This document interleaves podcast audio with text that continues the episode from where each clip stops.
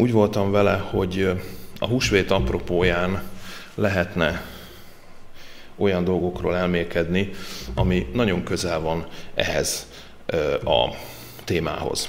Habár minden bizonyal megterelő és egy újabb fárasztó hét után vagyunk, volt, akinek dolgoznia kellett, volt, aki talán a hétköznapokat is az otthonába töltötte, jellemző ezekre a hetekre a karantén, de ez a hétvége talán az ünnepi jellege miatt is egy picit talán kizökkenthet bennünket ezekből a hétköznapokból, ami miatt erre a világméretű járvány miatt kényszerültünk. Láttam a héten egy képet, az egyik régi ügyfelem osztotta meg, ami jól illusztrálja, hogy hogyan tudják elveszíteni a bezártság miatt, a karantén miatt a napok a jelentőségüket. Pedig amikor még a normál munkarend szerint éltünk és dolgoztunk, még viccelődtünk is azon, hogy ma még nagyon hétfő van, meg hogy mikor lesz már péntek, meg azon, hogy a hétvége az bezzeg fénysebességgel szokott elmenni, és már megint hétfő van. És valóban sokszor előfordult velem is, még akár ezen a héten is, hogy egyszerűen nem voltam benne biztos abban, hogy most tulajdonképpen melyik napot is írjuk. Amikor az ember folyamatosan karanténban van, és ez a 24 órás ciklus, amit napnak hívunk, egy folyamatosan követik egymást, nem nehéz elveszíteni a fonalat. Majdnem így jártam a húsvéttal is. Ahogy a napok, a hetek, ugye az ünnepek is más súlyelesnek latba, mert az ember gondolataiban az van, hogy mikor jön már ennek a járványnak a tetőzése, mikor fog megszűnni, mikor lesz vége ennek az egésznek. És ahogy ez, erre gondolunk és erre koncentrálunk, elfelejtjük azt, hogy, hogy egyébként, ahogy ez minden tavasszal lenni szokott, egyszer eljön a húsvét is. Azonban a húsvét jelentősége sokkal fontosabb és nagyobb annál, hogy az amúgy monoton hétköznapok hatására elfeledkezzünk róla, és arról, hogy mit üzen nekünk ma. Mert hogy üzenete van, az biztos. Hogyha valamikor, akkor mostanság tényleg el tudjuk mondani azt, hogy van időnk, van lehetőségünk arra, hogy egy kicsit elmélyedjünk a húsvét tanulmányozásába, hogy egy picit belemeredjünk, hogy egy kicsit ö, ö, el tudjuk ö, a hétköznapoktól vonatkoztatni, és valahogy kicsit másképpen tanulmányozni Isten igéjét. Vannak embertársaink, honfitársaink, akiknek nagyon is konkrét elképzeléseik vannak erről az ünnepről, a húsvétról. Ugyan ö, nem lehet azokat a húsvétokat most előhozni, amik régen voltak a nehézségek ellenére, hiszen ö, miután több nap volt, a családnak a lehetősége volt arra, hogy meglátogassa a nagyszülőket, a, az unokák szintén el tudtak jönni, és ez azzal, hogy most a kiárás az korlátozva van, ezzel ezt nem nagyon lehet megvalósítani. Éppen ezért legalább az a szűkebb család, aki egy fedél alatt maradt, talán szeretné megünnepelni a húsvétot, kicsit hasonló módon itt, ahogy a képeken látjuk, úgy, ahogy mi magyarok szoktuk. Van azonban a húsvétnek egy nagyon komoly lelki oldala és jelentése, ami mellett nem volna szabad elmennünk. Hogy az első húsvét, ami közel 2000 évvel ezelőtt zajlott, teljesen megváltoztatta az emberiség és az univerzum történelmét, történetét. Mi és azt hiszem az egész világ, és abban minden ember azt a napot várja, amikor ennek a járványnak vége lesz. Megszűnhetnek a korlátozások, és bár innentől kezdve nagyon sokan mondják azt, hogy már nem lesz ugyanaz a világ, mint annak előtte, de azért vágyunk rá, hogy majd valahogy csak vissza fog a, a régi kerékvágásba zökkenni minden, még ha azért szinte biztosak is vagyunk, és tudjuk is valahol itt hátul, hogy nem lesz teljesen minden ugyanolyan, mint ahogy annó volt. Mondom, van hasonlóság napjaink és az akkori húsvét között. Ahogyan a járvány hogy az első húsvét után a világ ugyanúgy nem volt, nem lett, és nem lesz már ugyanolyan, mint annak előtte. Mert a húsvét mindent megváltoztatott. Onnantól kezdve egy új időszámítás kezdődött az üdv történetben. Előző héten beszélt Erdődi testvér a legyőzött ellenségről. Nos, az első húsvét óta van erre csak lehetőségünk. Akkor, amikor egyértelművé váltak a résztvevők szándékai. Volt az a nagy küzdelem, amit az idők kezdete óta vívott Isten és az ő ellensége. Akkor ott a Golgotán, a kereszten vált nyilvánvalóvá, hogy ki a könyörülő Isten, ki a szerető Isten, és ki az, aki kegyetlen és a kezdetektől embergyűlölő, emberölő. Amikor Jézus Krisztus bemutatta az atyát a választott népnek, a Szentíráson keresztül pedig minden ember számára, akkor képet alkothattunk arról, hogy ki Isten.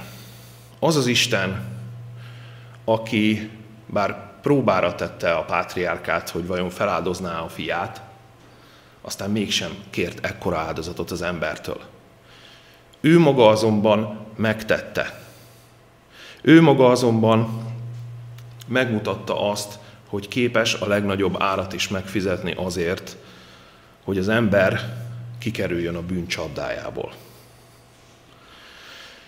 Nagyon időben született le Jézus Krisztus erre a földre. És nagyon időben tanította azt, hogy milyen Isten valójában.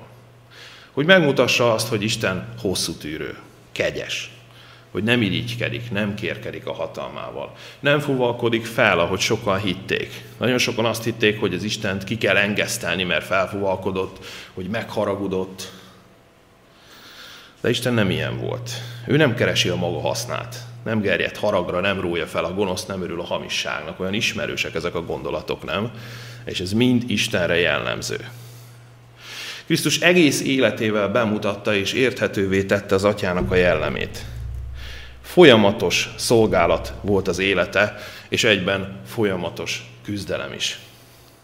Emlékszem, hogy gyerekkoromban sohasem értettem azt, hogy miért feszítette meg az emberiség azt a lényt, aki folyton folyvás csak jót tett másokkal, aki gyógyított, aki felemelt, aki megbocsátott, aki megtisztított, és aki az életét adta értünk a Golgotán. Nem egy emberért, nem is csak a barátaiért, nem is csak a tanítványaiért, és nem is csak a családtagjaiért, hanem azokért is, akik kinevették, akik kigónyolták, akik leköpték, megalázták. Azokért is meghalt, akik hangosan kiáltották, hogy feszítsd meg. Azokért is, akik barabást választották, azt a gyilkost és azt a gonosztevőt, akit mellé állítottak. Ki mellé? Az ártatlan és szeplőtelen Isten báránya mellé. És azokért is meghalt, akik egyetlen ruhadarabját négy felé tépték volna, és akik megkínozták, és akik a végén elvették az életét. Ha végignézek a nagypénteki eseményeken, és az azt megelőző éjjelnek az eseményein, akkor azt látom, hogy ez az emberiségnek egy nagyon-nagyon szomorú mérlege. Íme ez az Isten báránya, és mi csak ennyire vagyunk képesek, csak ennyit tudunk, hogy hatalomféltésből, koholt vádakkal, hamis bíró elé állítsuk, és halára ítéljük azt, aki egyedüli volt közöttünk, aki valóban igaz. Hogy olyan bánásmódba részesítsük, amit mi érdemeltünk volna. Hogy megüssük azt a hátat, aki annyiszor lehajolt értünk, hogy enyhítsen a fájdalmainkon vagy a betegségeinken. Pedig hagytuk, hogy meglátogasson és megerősítsen bennünket akkor, amikor nem nézett felénk senki. Pedig hagytuk, hogy reményt adjon akkor, amikor minden összeomlott körülöttünk. Pedig örültünk, hogy társunk lesz, lett akkor, amikor mindenki más elhagyott és elfordult tőlünk. Pedig engedtük, hogy talpra állítson akkor, amikor még azt sem hittük el, hogy valaha is fogjuk tudni majd használni a lábainkat. És miközben ezt tette, sorra teljesítette be a proféciákat, mert ő a fájdalmak férfia volt. A világ összes bűnét magára vette, pedig neki magának semmi köze nem volt a bűnhöz. Olyasmit vállalt át a bűnnel, ami a lehető legszornyűbb dolgot tette vele, ami csak történhetett Jézussal. Mert elválasztotta attól, akit a legjobban szeretett. Akinek a nevében a földre jött. Akinek a nevében gyógyított, és akinek a nevében elkezdte a szolgálatát. Mikor egy olyan szolgálatot, amelynek az első percétől az utolsó percéig hűséges maradt, mégpedig az atyához. Tette ezt azért, hogy példát adjon minden követőjének. Engedjetek meg egy személyes ö, gondolatot ezzel kapcsolatban, hogy ő az utolsó percéig hűséges maradt. Emlékszem, hogy fiatalként nagyon foglalkoztatott a szombat. Láttam, hogy a keresztény világ száz százalékban szinte vasárnapot ünnepel, és ott volt a szombat igazsága. Aztán láttam, hogy Jézus még halálában is engedelmeskedett. Semmi nem volt, ami a sírba tartotta volna, ő azonban szombaton szintén nyugodott a sírba. Azt hiszem, van ez olyan gondolat, amin érdemes elgondolkodni. Persze könnyű okosnak lenni majdnem 2000 év távlatából. Egy olyan korban, amiben, ahogy Erdődi testvér is megemlítette az előző szombaton, kifejezetten vágyakoztak volna élni Isten emberei, Isten profétái. Kifejezetten szerettek volna ide születni. Lehet, hogy csak megmosolyogjuk ezeket a gondolatokat. Próbáljuk meg elképzelni Ézsaiást, mit csinált volna itt a 21. században. Hát én azt hiszem, hogy példát adott volna. Én azt hiszem, hogy elkötelezettségből és az emberek iránti szeretetből példát adott volna mindannyiunknak. De ne ezzel a gondolattal játszunk el, hanem nézzük meg azt, hogy most mi itt vagyunk. Ennek a kornak a gyermekei vagyunk. Mások csak vágytak volna ebbe a korba születni, nekünk viszont megadatott. Tudunk ezzel élni? Vagy csak benne tudunk élni? Óriási a különbség. Sokkal többet tudhatunk az ügytörténetből, mint bárki más, aki előttünk élt.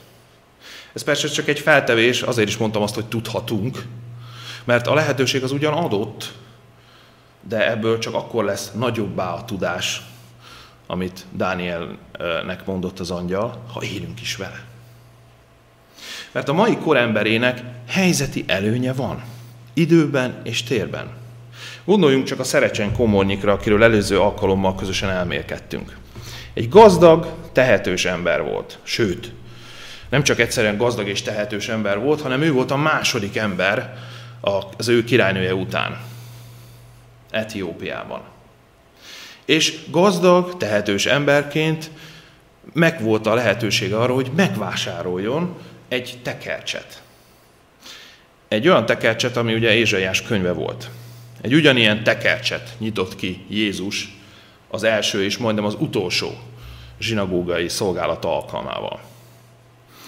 A komornyikhoz képest ma, a 21. században a Bibliához való hozzáférésünk már nem anyagi kérdés többé. Akinek van mobilja, már pedig szinte azt mondhatnám, hogy kinek nincs, az képes letölteni annyiféle Bibliát, annyiféle fordítást, amennyit csak az internet sávszélessége és a készülékének a memóriája bír. Rengeteg könyv jelent meg, amit keresztény szerzők, a testvéreink, elődeink írtak, amelyek segítenek eltájékozódni a Biblia és az üvtörténet világában, és akkor Ellen White hatalmas életművéről még egy szót sem ejtettünk. Ma csak be kell ütnöm Ellen White monogramját a webkeresőbe, majd hozzáteszem a .hu domént, és már lapozgathatok is az összes magyarul megjelent vagy lefordított könyve, újságcikke, tanulmányai vagy levelei között. Mindegyik elérhető a számomra. Pár évvel ezelőtt voltam egy testvérnek a házában, és azt láttam, hogy a nappaliának az egyik hosszabbik fala az egész teljes fala egy hatalmas könyvespolc volt. Tele volt az egyházunk által kiadott könyvekkel. Szerintem nem is láttam még ennyi adventista könyvet, adventista forrású kiadványt egy helyen. Ott volt mind előttem a falon. Amikor átfutottam előttem ezt a, ezt a hatalmas nagy könyvespolcot, egy kicsit még hátrébb is kellett lépnem, hogy jobban lássam, mint itt, ahogy a képen a hölgy áll. És ö, megnéztem. Úgy megnéztem magamnak. És nem is annyira a könyveket néztem külön-külön, hanem azt, hogy ami most itt van velem szembe, az mekkora tudás. Mennyi ember, mennyi munkája, és a Szentléleknek mennyi munkaórája koncentrálódik most itt előttem, ezen a falon. Bármennyire kinyújtottam volna a kezem, biztos, hogy egy hasznos könyv akadt volna a kezembe. Pálapostól írja, hogy bennünket, akiket a bizonságuk nagy fellege vesz körül. Csak ki kellene nyújtani a kezünket érte. Minden elérhető közelségben van. Istent nem érheti az a vád, hogy nem kaptunk meg minden szükséges információt, ami az üdvösségünkhöz szükséges ne lett volna. A 21. század emberének minden a lehetőségében áll, amire csak kíváncsi. Beírok egy szót a keresőbe, és már találok olyan találatokat, olyan témákat tudok kiválasztani, ami érdekel engem. Most pedig, hogy sajnálatosan ezzel a világjárványjal kell szembesülnünk, még időt is kaptunk. Időt mindehez. Időt, lehetőséget, helyet. Bár úgy tűnik, hogy látszólag minden beszorít bennünket az otthonainkba, másfelől viszont ezzel egy óriási lehetőség nyílt ahhoz, hogy akár ezt a húsvétot is úgy tudjuk megünnepelni, ahogy még talán soha. Nem azért, mert korlátozva vagyunk. Nem azért, mert nem mehetünk el, hanem egy kicsit bele tudunk látni a sorok közé.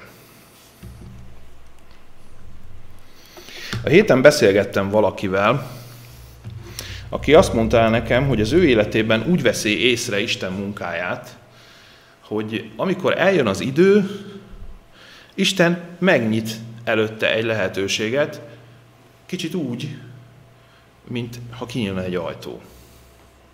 Elmesélte, hogy volt, hogy bár, bár nem tudta, hogy mennyi ideig kell várakoznia, de letette az ő problémáját, az ő ügyét Istenhez, Isten elé.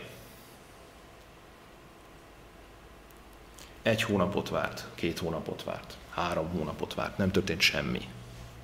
Végül kilenc hónapig várt egy lehetőségre.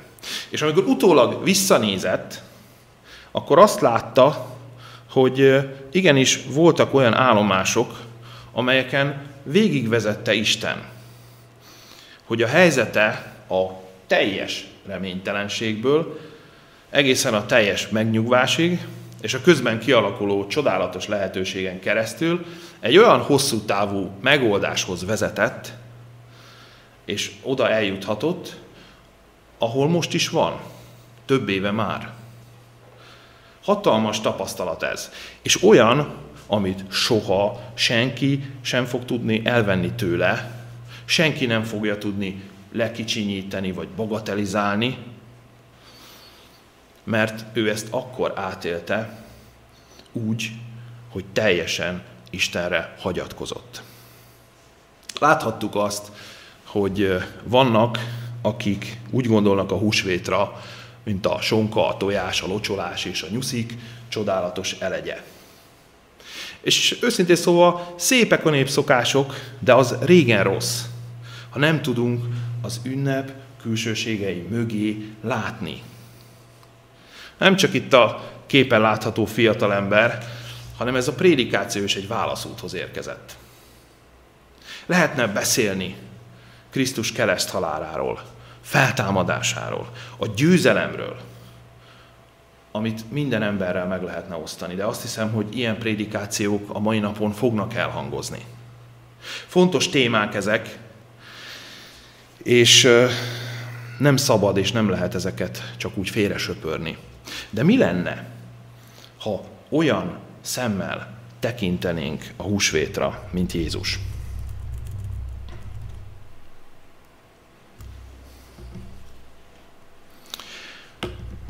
Majdnem 2000 évvel ezelőtt Isten fia nem egyszerűen elindult egy vemhes szamár hátán Jeruzsálembe, hanem pontosan tudta, hogy mi fog vele történni azokban a napokban.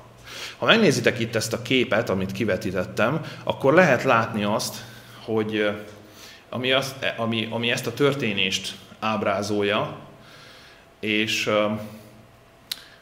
ezúton szeretném megköszönni Gyurkó Virágnak, aki nagyon sokat segített a PPT elkészítésében, és amikor ezt a diát készítettük elő, akkor a benne szereplő tartalomhoz kerestünk szöveget, és összességében három olyan szöveget találtunk, ami ide illik. Ebből kettő az új szövetségben van, és egy Zakariásnál. És végül nagyon örülök, hogy Virág ezt választotta, hiszen ez nem más, mint egy profécia. Egy profécia, ami még Krisztus születése előtt rámutat erre a történésre, még hozzá teljes pontossággal. Teljesen pontosan leírja azt, hogy hogyan fog ez a dolog megtörténni. Tehát, ahogy mondtam, nem egyszerűen egy vemes szamár hátán ment be Jeruzsálembe. Nem azért volt ez, mert egyszerűen csak az állt rendelkezésre. Jézus pontosan elmondta, hogy mi fog történni vele azokban a napokban. Tudta, és több alkalommal is elmondta. Elmondta a farizeusoknak, akik jelet kívántak, ha olyan jel nem adatik nekik, mint Jónás, Jónás próféta jele. Mert mindig jelet követeltek. Jónás profétán keresztül utalt arra a három napra, amit neki nem a cet gyomrában kell tölteni, de hasonló módon, mint Jónásnak. Elmondta a tanítványoknak több alkalommal, hogy mi fog vele történni, hány napig lesz a sírban, és mikor fog feltámadni. A Szentírás a Károli féle fordításban még külön fejezet címben ki is emeli, hogy Jézus második alkalommal jelenteti meg szenvedését. De ahogy a mai tanítványai, úgy az akkori tanítványai is elengedték a fülük mellett mindazt, amit Jézus mondott. És nagyon érdekes volt, hogy amikor Péter azt mondta Jézusnak, egy alkalom, amikor Jézus megint csak ezekről a dolgokról beszélt, hogy Isten mentsen, nem történhetik meg ez veled. Akkor az egyik legkeményebb választ kapta, amit csak kaphatott. De mivel biztos vagyok benne, hogy Péter nem csak a saját aggodalmát fejezte ki, hanem biztos vagyok benne, hogy a többi tanítvány nevében is beszélt, az is biztos, hogy a válasz, amit kapott, azt mindannyian kapták. Előző alkalommal, amikor felelemenítettük a tanítványok történetét, megemlítettük az Emmausi tanítványok történetét, csak az Emmausi úton mentek, és azt láthattuk, hogy, hogy Jézus pontosan ott folytatta az ő szolgálatát, ahol a Golgotán letette az ő életével együtt. Pontosan ott folytatta, ahogy kellett, tanított. Tanította a tanítványait. Kicsit úgy, mint egy tanár leellenőrizte, hogy mi az, amit tanultak előzőleg. Hogy valóban értik-e, hogy ő, tehát valóban értik-e azt, amire ő, a testélet ige, és egyébként az írott ige, vagyis a Szentírásnak az a része, amit akkor ismertek, tanította őket. Jézus megmutatta, hogy mik írattak meg vele kapcsolatban a proféták által. Hogy Isten hogyan mutatja meg az őt keresőknek, hogy hogyan fog haladni lépésről lépésre az ő tervével, a megváltási tervvel. Amikor legutóbb az Emmausi úton haladó tanítványokról beszéltem, akkor tettem egy olyan kijelentést, hogy őket tekintem az első adventistáknak. Hiszen egy nagyon különleges helyzetben voltak. Jézussal jártak, őt követték, tőle tanultak, látták bemenni Jeruzsálembe, Szamárháton, a nép újjongott. Minden egy irányba mutatott. Jézus király lesz, eltörli a római rabigát, hiszen még milyen tanúbizonyságát kéne adnia, hogy valóban ő a megígért megváltó. Mindenki, aki látta a szolgálatát, a csodáit, a gyógyításait, tudta és érezte, hogy ha valaki, akkor egyértelműen Jézus Krisztus a messiás. Az a szabadító, akire sóvárogva várt az egész Izrael. Aztán kiderült, hogy a vezetőség azért annyira nem.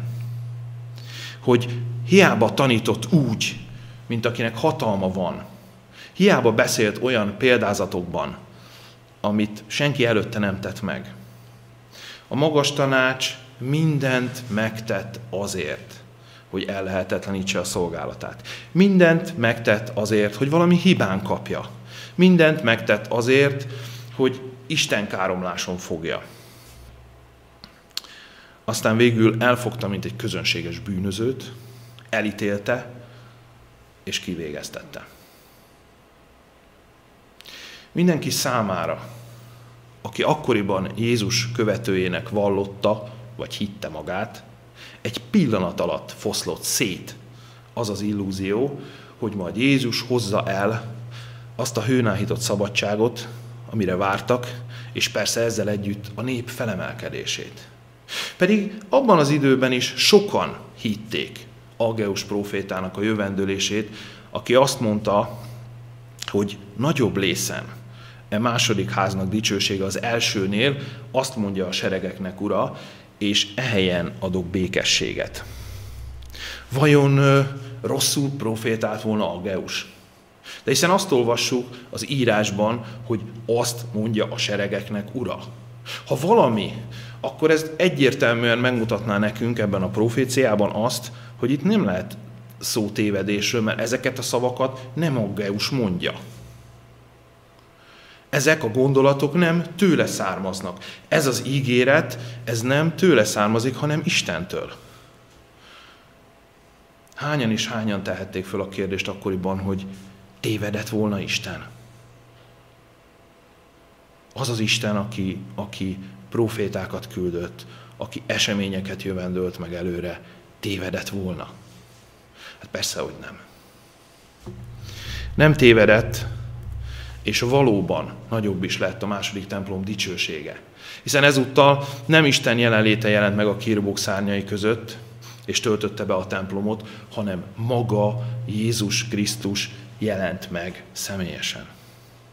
Már az első megjelenése is nyilvánvaló lett, amikor Simeon a karjába vette a kisdedet. Áldotta az Istent, és azt mondta, hogy bocsásd el, Uram, a te szolgádat. A te beszédet szerint, mert látták az én szemeim a te üdvösségedet, amelyet készítettél minden népek számára. Sokszor belegondoltam ebbe a történetbe, hogy mennyire megbízható, hogy mennyire szavatartó az Isten. Simeonnak megígérte a Szentlélek által, hogy addig nem hal meg, ameddig meg nem látja az Úrnak által, hogy a Szentírás feljegyzi. Bámulatos, ahogy Péter második levelében olvassuk az első fejezet 19. versében, azt a nagyon-nagyon jól ismert szakaszt, amiben azt írja az apostol, hogy igen, biztos nálunk a profétai beszéd, amelyre jól teszitek, ha figyelmeztek. Az érdekes az, hogy Jézus pontosan erre irányította a figyelmet az első húsvét után. Pontosan Jézus, aki a húsvétnak a főszereplője volt, ő lépett tovább, és azonnal elkezdte a tanítványokat szembesíteni azzal, hogy mi miért történt. Hogy ne ragadjunk le a húsvétnál. Hogy ne ragadjunk le ennél a dolognál hanem lépjünk tovább.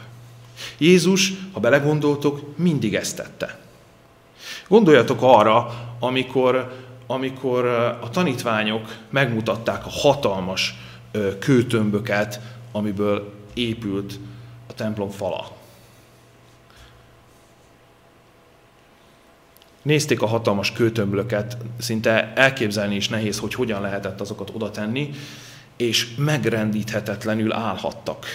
Ha valaki ránézett, ha valamiről, akkor ezekről a kövekről biztos, hogy a stabilitás jutott az eszébe. Az, hogy ezek itt fognak állni az idők végéig. Nem lehetetlen ez a dolog, hiszen ha valaki ellátogat Egyiptomba, akkor láthatja, hogy a piramisok még a mai napig állnak. És a tanítványok is úgy néztek a kövekre, hogy ha valami, az egész világ elpusztulhat, de ez a templom ezekkel a kövekkel itt lesz. És mit tesz Jézus? Ránéz a kövekre, és ő azt látta, amit nem sokan láttak, hogy itt kő kövön nem marad. Biztos, hogy a tanítványok megdöbbentek. Viszont Jézus nem állt itt meg, hanem elkezdte mondani a, az egyik legnagyobb újszövetségi proféciát. Amire Péter azt mondta, hogy jól teszitek, ha figyeltek.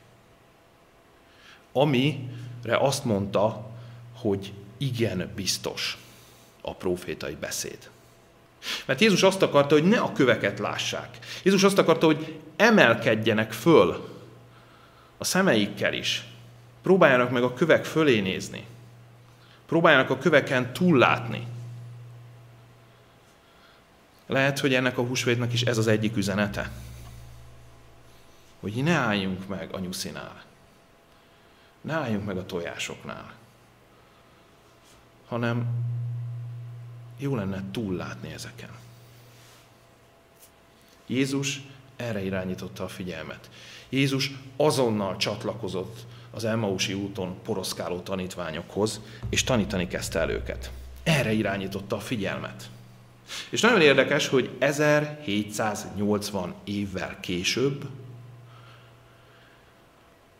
egy teljesen másik kontinensen, teljesen más időben lett egy ember, megszületett egy ember, felnőtt egy ember, és kezdte nagyon komolyan venni ezeket a sorokat. 1780 évvel az első húsvét után valami furcsa dolog történt azon a kontinensen, amit 300 évvel ezelőtt, azelőtt fedeztek fel. Ellen White írja ezeket a sorokat a Nagy Küzdelem című könyv 39. fejezetében. William Miller be akarta bizonyítani, hogy a Szentírás Isten kinyilatkoztatása. Amikor ezzel a célral tanulmányozni kezdte a Bibliát, még csak nem is sejtette, hogy milyen következtetésre fog jutni. Ő maga alig tudta elhinni kutatásának az eredményeit. A szentírási bizonyíték azonban olyan világos és olyan súlyos volt, hogy nem lehetett figyelmen kívül hagyni. Nézzük meg, mit mond itt uh, Miller. A Biblia kronológiáját épp úgy a Szentírás részének és komoly megfontolásra méltónak találtam, mint a Szentírás bármely más igéjét. És úgy éreztem, hogy ha meg akarom érteni azt, amit a kegyelmes Isten kijelentett, nincs jogom a profétikus idők felett elsiklani. Nincs jogom a profétikus idők felett elsiklani. Azért érdekes ez a gondolat, mert addigra már a kereszténységben és nagyon sok felekezetben volt egy olyan fajta uralkodó nézet, erről nem régiben egy közös szombatiskolai elmélkedésünkön is beszélgettünk közösen a gyülekezet tagjaival, hogy vannak bizony olyan keresztény felekezetek, ahol egy kicsit úgy kategorizálják a könyveket. Ami kevésbé fontos, ami kevésbé érthető, ami kifejezetten fontos az történet szempontjából, és a futottak még kategória. Ez nagyon súlyosan hangzik, de nagyon kevés olyan keresztény gyülekezet maradt ma a világon, aki azóta is vallja azt, hogy a teljes írás Istentől ihletett. Amikor Izrael történetével és Jézussal kapcsolatos proféciákat összegyűjtötte, és megnézte William Miller, és látta, hogy micsoda rendszer, micsoda pontosság és beteljesedés áll ezek mögött az események mögött, akkor ez a tény teljesen megdöbbentette. Azt mondja, hogy arra a meggyőződésre jutottam, hogy a megjövendőlt események, amelyek a múltban beteljesedtek, gyakran egy megadott időpontban történtek. Itt felsorolja azokat a szentírási hely szerint, ami, ami jelentőséggel bírt az ő meglátása szempontjából, és amelyeket megvizsgált. És a végén levonta a tanulságot, hogy ezek az események, amelyek bizonyos időhatárok között történtek, valamikor plusztán proféciák voltak, és pontosan teljesedtek.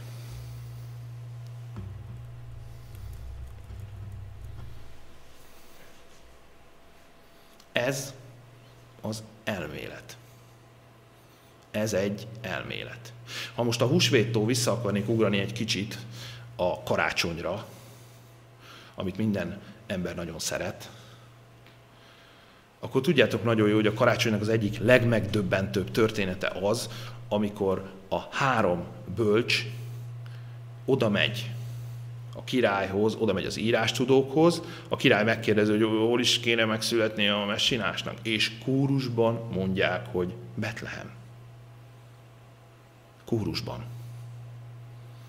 Ott áll három ember, aki szerint meg fog születni a megváltó Betlehembe, és mindenki tudja abban a szobában, elméletben, a király azért tudja, mert a tanácsadó is megmondták, a tanácsadói azért tudják, mert őket tartják, ezért. De abban a teremben aztán csak az a három ember fog elmenni Betlehembe. Itt, amikor William Miller felismerte ezeket az igazságokat, akkor mit tett? Hát elmondom, hogy ha megtartotta volna ezeket az igazságokat, akkor valószínűleg William Miller nevéről körülbelül úgy emlékeznénk meg, mint John Smithről, mert biztos, hogy van egy csomó a telefonkönyvben, és biztos, hogy egy, sok ember született és halt meg ezzel a névvel, anélkül, hogy bármelyik egyháztörténeti könyvbe bekerült volna. Miller azonban, amikor rájött arra, hogy mit lát, amikor rájött arra, hogy mit talált, az igazság felismerése az kelthet olyan érzéseket, ami szintén egy válaszút. Mit tegyek vele? De aztán a döbbenet bizonyosságba, a bizonyosság pedig egy erős, erős késztetésbe csapott át, amit az adventista úttörők nemes egyszerűséggel csak így fogalmaztak meg, hogy mondd el a világnak. Mert amit William Miller felismert, az olyan volt, amiről Jézus beszélt a példázatban. Az igazságot nem lehet véka alá rejteni. Az igazságnak fénylenie kell. Miller azt mondta, hogy amikor szent meggyőződésemé vált, hogy a Szentírásban megjövendőlt nagy jelentőségi események nem sokára beteljesednek, annak a bizonyítékának a láttán, amit az én lelkemet is megérintette, hatalmas erővel ütött szíven a világ iránti kötelességem amikor dolgoztam, állandóan a fülembe csengett. Menj el és mondd el a világnak, milyen veszélyben van. Ha ma, amikor a világ tényleg veszélyben van, fizikai veszélyben van, hallgatunk akkor pontosan az ellenkezőjét tesszük, mint a második adventista, akitől itt idézek. Ha az Emmausi tanítványok voltak az elsők. Ő azonban nem ezt tette. Nézzétek meg a szavait. Azt mondja, hatalmas erővel ütött szíven a világ iránti kötelességem. Nem a világ iránti szeretetem, mert nagyon sokszor a, a világ meg a szeretet egy szóba kerül, akkor, akkor mi már adventisták azonnal tiltakozunk, és úgy érezzük, hogy ez helytelen dolog. Itt nagyon pontosan meg van fogalmazva. Azt mondja, hogy a világ iránti kötelességem volt az, ami szíven ütött. Mondd el a világnak, hogy mekkora veszélyben van. A felismerés amit William Miller tett, nem volt más, mint a józan logika.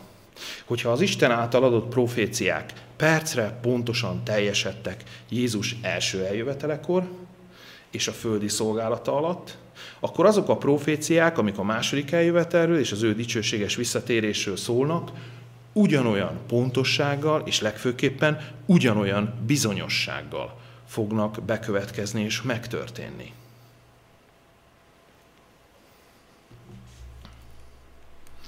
A keresztény világ ezekben a napokban a húsvét megünneplésére készül.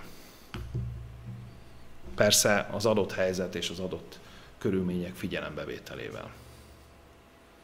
Nekünk adventistáknak a feltámadás ünnepe ugyanúgy fontos. És Jézus első eljöveteléről, Golgotai áldozata és az azt követő feltámadása után viszont van lehetőségünk egy másik örvendetes eseményre irányítani a mi figyelmünket. Amikor Jézus a feltámadását követő napokban a tanítványaival maradt, igyekezett megerősíteni őket, a hitüket. Megígérte a Szentléleknek a támogatását, tanította őket, majd felment a mennybe a tanítványai szeme láttára. Van, amikor azt hisszük egy esemény megtörténte után, hogy valami lezárul. Valaminek vége lesz. Ebbe a tévedésbe estek az Emmausi úton poroszkáló tanítványok is, akik a véget és a vereséget látták a Golgotán. Pedig az győzelem volt. Ezért Jézus azonnal megjelent, csatlakozott hozzájuk, és elmondta a valódi evangéliumot. Hogy mindennek meg kellett történnie. És hogy ennek van folytatása. És hogy az élet nem áll itt meg. Nem áll meg a Golgotánál, nem áll meg a húsvétnél. Elmondta nekik, megtanította nekik, megértette velük, hogy ennek mind meg kellett lenni az írások szerint, a proféciák szerint. Ugyanígy, amikor aztán ennek az időszaknak is vége lett, akkor a kereszténységnek nem lett vége. Ugyanis Jézus kiment a tanítványaival, és a tanítványai szeme láttára felment a mennybe. És ameddig a tanítványok ott álltak, apostolok cselekedeteihez írott könyv első fejezetében olvassuk ezt a részt, és ahogy ők próbálták követni a tekintetükkel egészen addig, ameddig már nem látták.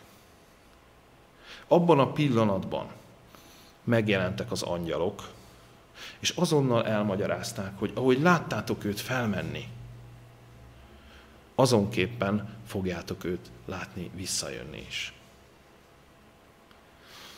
Az a kívánságom, hogy mi is így emeljük fel a tekintetünket. Feljebb, mint ahogy szoktunk nézni. És ne álljunk meg a húsvétnál, hanem várjuk az ő második eljövetelét. Mi 21. századi emberek már közelebb vagyunk ehhez. Amikor Jézus eljön, minden olyan problémánk, gondunk szertefoszlik majd, ami most talán bánt. Amivel most szembesülni kénytelenek vagyunk. Vajon várjuk és hirdetjük Jézus második eljövetelét? Hiszen Isten megígérte, hogy ez így lesz. És hogy az írás mondja, hű az, aki elhívott titeket, és ő meg is cselekszi azt az ő kegyelméből. Amen. Szerető mennyi atyánk. Azt hiszem, hogy ma nagyon sokan, és holnap is nagyon sokan fognak gondolni a te szerető fiad Jézus Krisztusnak a Golgotai áldozatára. Sokan vagy így, vagy úgy, vagy ilyen, vagy olyan módon meg fogják ünnepelni azt. Szeretnénk kérni téged, hogy most, amikor ez a járvány úgy hozta, hogy be vagyunk egy kicsit korlátozódva, ne a külsőségeket lássuk meg a húsvétban, hanem tudjunk egy kicsit a sorok között olvasni. Segíts, hogy feljebb tudjuk emelni a mi szemeinket, és meglássuk azt, hogy a húsvéton kívül, azon a tökéletes áldozaton kívül, amit Isten Jézus Krisztuson keresztül meghozott, milyen szép, jó és boldog jövőt tartogat a mi számunkra. Köszönjük azt, hogy Jézus a kereszten legyőzte a bűnt. Köszönjük azt, hogy ezáltal lehetőségünk van másképp tekinteni mindenre. Köszönjük, hogy már az idők eleje óta ez a hatalmas áldozat megígértetett nekünk. És köszönjük azt, hogy innentől kezdve egy új időszámítás kezdődött. Szeretnénk neked megköszönni ezt, hiszen ezért van lehetőségünk, reményünk hozzád menni. Kélek, emelt fel a mi szemeinket, emelt fel a mi tekintetünket, erősítsél meg bennünket, és mutasd meg azokat a dolgokat, amik még eljövendőek, amik még előttünk állnak, ami még szükséges ahhoz, hogy megtörténjen, hiszen a te profétáid, akiknél biztos a profétai beszéd, hiszen te adtad azokat a szavakat az ő szájukba, biztosak legyünk abba, hiszen te a seregek ura ígérted meg, hogy ezek mind meg lesznek. Aztán vége lesz ennek a sok földi szenvedésnek, nehézségnek, mert egy sokkal jobb dolgot álmodtál meg, egy sokkal jobb dolgot készítesz a téged szeretők számára. Azonban segítsél, hogy ez a boldog reménység, ez ne elringasson álomba bennünket, hanem ahogy Millert is szíven ütötte, hogy mi a mi kötelességünk a világban lévő gyermekeid elérésére, és milyen szándékaid vannak, azokat mi meg tudjuk valósítani. Kérlek, enged, hogy legyünk jó munkatársaid, és tudjunk megsegíteni, és tudjunk becsatlakozni abba a hatalmas műbe, ami, ami tudjuk, hogy az egész világra kiterjed. Köszönjük, hogy meghallgatsz bennünket. Köszönjük azt, hogy még ilyen módon is van lehetőségünk összegyűlni. Kérlek, így áldjál meg bennünket most szombaton, közel-távol a te népedet, és kérlek, hogy te legyél az, aki vezetsz bennünket tovább azon az úton, aminek a végén te vagy. Nagyon szeretnénk már ott lenni. Te látod, és kérlek segíts, hogy még nagyon sok embert hozzá tudjunk vezetni. A te nagy kegyelmedből kértük ezt, atyánk. Amen. Mikor azért azok egybegyűltek, megkérték őt mondván, Uram, avagy nem ez időben állítod helyre az országot Izraelnek? Mondta pedig nékik, nem a ti dolgotok tudni az időket vagy alkalmakat, amelyeket az atya a maga hatalmába helyezhetett, hanem vesztek erőt, minek utána a Szentlélek eljöre álltok, és lesztek nékem tanúim úgy Jeruzsálemben, mint az egész Judában és Samáriában, és a földnek mind végső határáig. És mikor ezeket mondta, az ő láttokra felemelteték, és felő fogá előtt szemeik elől. És amint szemeiket az égre függesztették, mikor ő elménei, meg két férfi állt meg mellettük fehér ruhában, akik így szóltak. Galileabeli férfiak, mit álltok itt nézve a mennybe? Ez a Jézus, aki felvitették tőletek a mennybe, aképpen jő el, amiképpen láttátok őt felmenni a mennybe. Amen.